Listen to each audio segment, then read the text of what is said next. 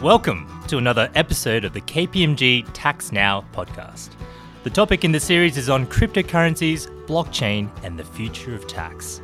In this episode, we'll cover what's the latest on Libra, the troubled digital currency spearheaded by Facebook, and what could a widely adopted digital currency mean for the Australian economy and the future of taxation. Hello, I'm your host, Peter Zing from the Technology and Growth team in KPMG's Deals, Tax and Legal Business, and I'm joined by Laszlo Peter, Head of Blockchain at KPMG, and Professor Ross Buckley, who's the Chair in Disruptive Innovation and Law at the UNSW Law School. The chair is supported by KPMG in partnership with King Woodward Mallesons. It's an honour and privilege to have both of you here. Thank you very much. Thanks, Peter. Thanks for having us. So, in June this year, Facebook announced their plans for Libra, the digital currency from a variety of big name partners of the non-profit Libra Association based in Switzerland. Now, it was planned for release in the first half of next year, subject to regulatory approvals, and they were expecting around, what, 100 partners in total at release. Since then, there's been an immense regulatory backlash, and after pressure from the regulators and lawmakers, PayPal, Visa, MasterCard, Stripe, eBay, Booking.com, Mercado Pago, they've all bailed on the Libra project. But nevertheless, Libra Association, uh, they still include Uber, Lyft, Spotify, Vodafone, PayU, and of course Facebook among, among their 21 founding members. That was announced and signed on this month. So, with that, Professor Buckley, uh, for those who aren't familiar with Libra, what is it and uh, why is Facebook and its partners doing this? Libra is mobile money in the M-Pesa sense in Kenya. So what you do is give you if, if you wanted to have Libra, you'd pay some money to the Libra Association. They would create electronic money on your mobile phone that you could then spend as you sought. And the Libra Association is supposed to take the money that you've paid, put it into the Libra Reserve, which is cash on deposit in a commercial bank or highly liquid government securities. Right. Um, so you know, what what has this got to do with blockchain? I keep hearing that it's something like a stable coin, Laszlo. Mm. Well, the way they organize this whole um, new cryptocurrency, which is actually not crypto, but just a stable coin like, which is collateralized by a basket of currencies, is that they are using the same technologies as the cryptocurrencies out there, um, but with some twist.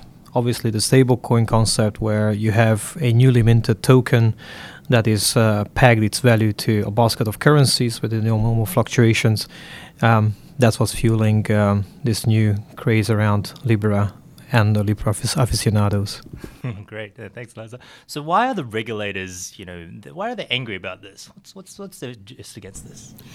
It's partly Facebook's track record with data and without paying much respect to regulators. It's got the potential to become a parallel currency system for a lot of countries. So, you know, not so much highly developed countries, but in developing countries where the you know financial system doesn't work that well and particularly payments aren't very efficient. This should be a fairly efficient payments mechanism.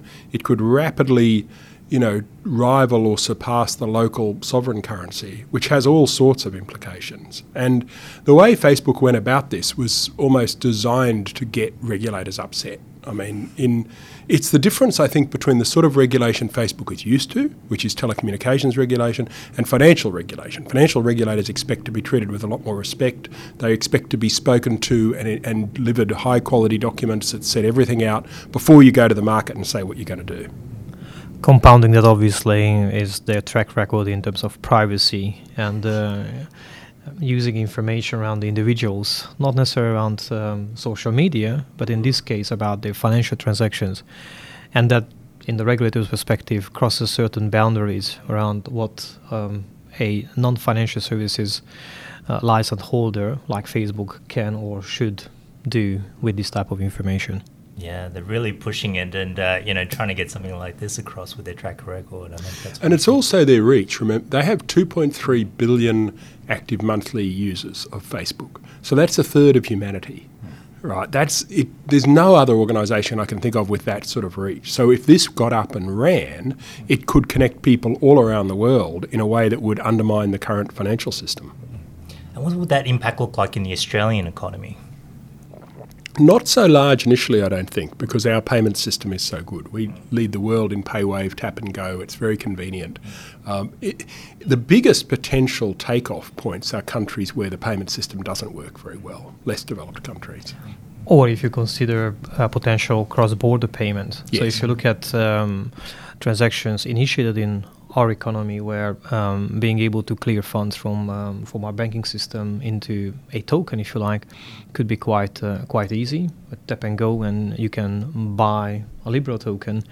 Uh, but then what you do with it is how you can transfer that in other jurisdiction that um, might facilitate these type of cross-jurisdictional, cross-border payments without actually having to tap into the cross-banking or correspondent banking systems. Yeah, which are way too expensive, right? It's it's way too expensive to send money from Australia to any of the Pacific Island nations. So that's where it would really launch in Australia. Laszlo is exactly right, I think. You know, Pacific Island people living in Australia wanting to send money home, Libra should be able to do that for 10% of the cost of, that we have at the moment.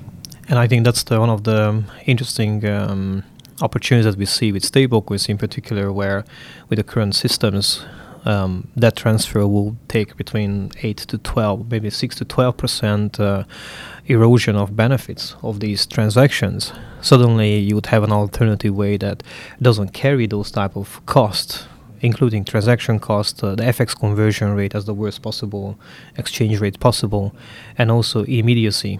So you can access those funds uh, in a much faster rate than you would currently have it, um, without having to go through the normal systems. So, from an economics perspective, it makes a lot of sense. You know, you're removing all of these artificial costs within the system. So, why why doesn't government sort of pursue something like their own reserve issued currency? You know, you're seeing in China they're, they're looking at a, a RMB coin equivalent. Yeah. Well, China has announced it's going to do that in response to Libra. I mean, I think the reason governments around the world haven't issued central bank digital currency so far is that it's a game changer. It changes the look of the entire financial system, and it's very difficult to think through all the implications. You know, at the moment, the only entities that have access in our system to central bank money are the major banks and a few multilateral institutions, and you know, all of us have it in the sense of cash, but none of us have, except for the banks, access to central bank digital money. Mm. If you had a central bank digital currency that everybody had access to, the whole system would look different. I think that opens up. Um some flexibilities that we haven't seen before, in particular around um, atomic swaps or exchanging two assets in a real-time basis. Uh, right now, if even if you have a digital asset, uh, the the settlement or exchange of that asset with someone else, still relies on a third party who would guarantee that the payment will follow that exchange of value.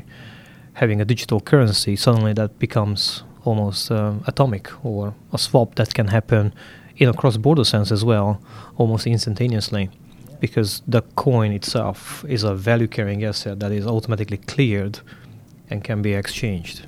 And if China issues a central bank digital renminbi, Australia is almost certainly going to have to respond because it will, as a digital currency, it will interact with digitized trade processes so well. Um, and the renminbi doesn't move around very much, which is the problem with most cryptocurrencies, it would extensively be used to document trade. But then the information, the data associated with that would end up in Shanghai, not in Australia. So Australia would want a digital Australian dollar. Compound that with uh, the Belt and Road initiatives, 65 countries uh, from the China Sea down to the Horn of Africa uh, that's America, a very interesting proposition. America has crafted the world in its image ever since World War II. You know, yeah. China's stepping up. That's right. The US dollar was the default reserve, mm, right? That's Global right. reserve. And uh, yeah, now you're seeing that. So, how does this all tie in with the other blockchain projects? You know, I know KPMG, we're doing something around the provenance of assets in the token economy. Tell us more about that. Well, uh, trade and the way we see today, which is mainly paper driven, um, will change, and data will drive uh, cross-border trade, and the settlement that we talked about will be run most likely around these uh, clear clear tokens or uh, digital currencies that will be able to fast track and facilitate a way more dynamic and more real-time trade. That opens up new type of uh, trade corridors, um, um, newly defined and redefined uh, free trade arrangements between nations, and almost polarizes the trade world into those ones who will be fast to adopt and, and create these type of new trade corridors that are fully digital, fully trade uh, compliant, uh, tokenized, and also standardized, just like the shipping containers in the 60s. and then those who are still running on a pink stamp on a on a paper delivered by DHL three weeks later. I think this polarization is the one that we see quite a lot, uh, a lot of invested in by the Southeast Asian nations, the the Singaporeans, the Hong Kongese, the the people who are looking at how can they differentiate and be at the forefront of this uh, systemic shift in global trade. That is not uh, an incremental step, but a fundamental redefinition of how modern trade will look like. Yeah, the paper costs a su- substantial proportion of the total cost of the trade, doesn't it, at the moment? Exactly. It's extraordinary. And if you look at the applica- applicability of some of these um, um, new methods of stable coins and the likes, like remittances we talked about earlier, but also being able to automatically calculate uh, tax as assets are cleared customs or um, uh, pay for liabilities. Um, the emergence of uh, parametric insurance, which pretty much baking in real-time information assets into your um, premium payments, suddenly we see that a tokenized data will be as valuable as the asset itself that is sort of following.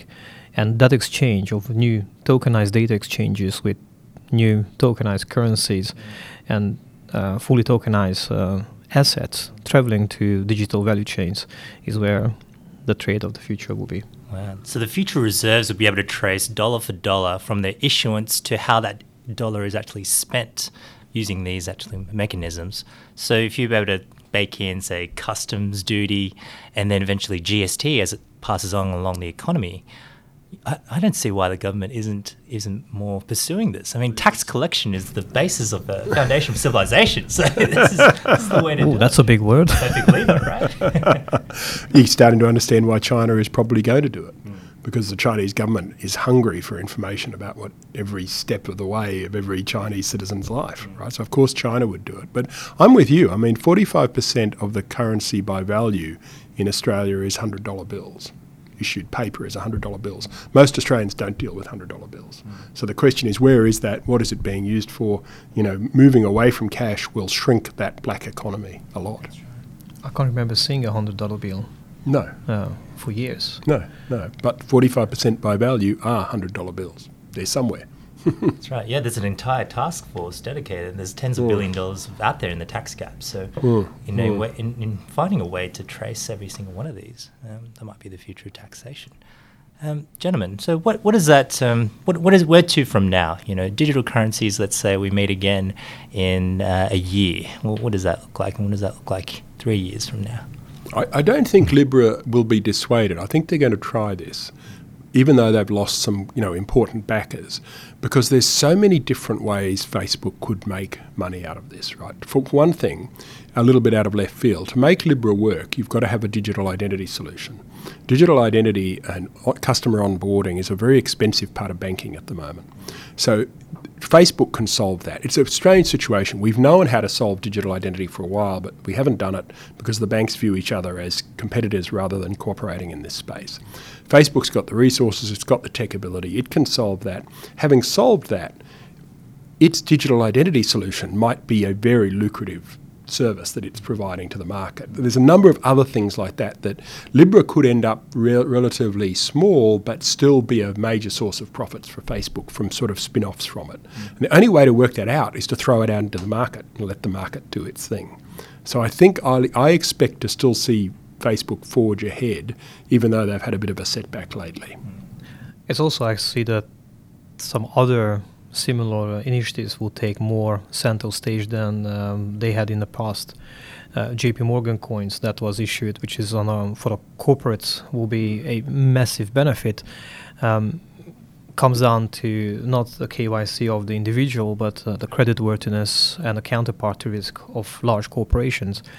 And it's not far fetched to believe that if that eventuates, suddenly um, a JP Morgan issued and credit-worthed, credit-worthed uh, coin will be accepted by others on their balance sheet as a value-carrying asset, um, as a cleared, fully collateralized, with US dollar in this case, token, but nonetheless bypassing um, certain quite lucrative businesses today, in particular around SWIFT-enabled um, money transfer between uh, uh, and correspondent banking, uh, redefining what is the the, the future of uh, FX trade when you are just transacting on currencies, but you're still uh, transacting in, in a cross-border sense. Um, and how would uh, the creditworthiness of someone someone like JP Morgan would be perceived by a smaller bank in Southeast Asia, um, just performing their normal day-to-day duties? Subsequent to that, um, we see the emergence of new thinking around uh, intercompany reconciliations. If you have something like uh, a stable coin that has some sort of value. Um, multi, multi, large multinationals who have multiple offices, they currently reconcile and move money across their businesses, uh, carrying transaction as well as FX risks. How would that look like in the future if you would have something that you don't have to bake in every single time the margins, the cost, and the FX rate, and rely on third parties like large multinational banks to, ex- to execute on it? Yeah, definitely. So it's not a matter of if, but when. And uh, in China, you know, they're already starting to do uh, the facial recognition before you get a mobile number. So that's a, a step in the way of onboarding onto WeChat and Alipay Yeah. for uh, digital identity as well. Yeah, well, WeChat and Alipay have developed their own private digital identity systems, which is ironic because identity is one of the most sovereign of functions, and in China, of all places, it's been privatized. Hmm. We live in a surprising times. Hmm. That's right. Yeah, in terms of global trade as well. So, you know, and I work in tax data analytics, and essentially what we have to do is rely on the clients to actually have that input in their systems, in their enterprise resource planning systems, to capture every one of those transaction details. But, you know, that's always subject to input error, or if you don't have descriptions on it, you have to reconcile it back to the invoices. So if that's already done automatically from the issuance of the digital currency, I mean, we can automate the tax collection straight away from that perspective. So, I- me, I think that also uh, relies on a couple of other um, building blocks besides just a, a digital currency, in particular around taxonomies of assets and being able to describe them in such a way that not just the issuing country but also the receiving country and everybody in between who takes um, a temporary custody of that asset will be able to talk at this in the same way using the same language. So standardization of the taxonomies of those assets, but also a multilingual support. Uh, because right now, with the paper, you'd have to translate all of these things. Now you can digitize and tokenize them, uh, but if it's in English, obviously, has a challenge, especially in our uh, um, jurisdiction, being able to define those new common languages in such a way that these type of atomic translations are not just around automation of the process, but being mindful of the jurisdictional specifics and the languages with characters. I think um, that is also a fundamental building block of the of the cross-border trade of the Yeah. future. Definitely. I mean, the complexity of GST in Australia, you know, it's, it should be either GST or GST free. But you look at something like uh, orange juice, if you if it's 80% or more orange, it's GST free because, you know, you don't want to tax the farmers on their orange plants. But if it's something like Fanta or cordial with less than 80%, then yeah, you got to slap a GST on it. So that taxonomy, we actually have to make sure that it's codified in that sense um, and tie it in with something like a, a global trade I- item number. Something like that, it's, uh, it's been issued. I think we will see the emergence um, um, subsequent to the, um, um, the emergence of digital currencies or cleared funds and the definition of taxonomies, uh, the emergence of uh, global re- global trade ready organizations that are certified that uh, they're ready to partake in this trade. And uh, in the same way as you do counterparty assessment and creditworthiness of these uh, trade participants, the next generation of assessments will be around are they really ready for a digital trade? Are they really ready to partake and uh, take advantage of these uh, new trade corridors and free trade, trade arrangements between nations? Wow, sounds like there's going to be a lot of work to do as well. and a lot, a lot of fun. We're, we're really at the beginning of something very significant here. Mm, yeah. Gentlemen, Laszlo, Ross, thank you so much for coming on. Pleasure. Thank you, Peter. Thank you, Peter.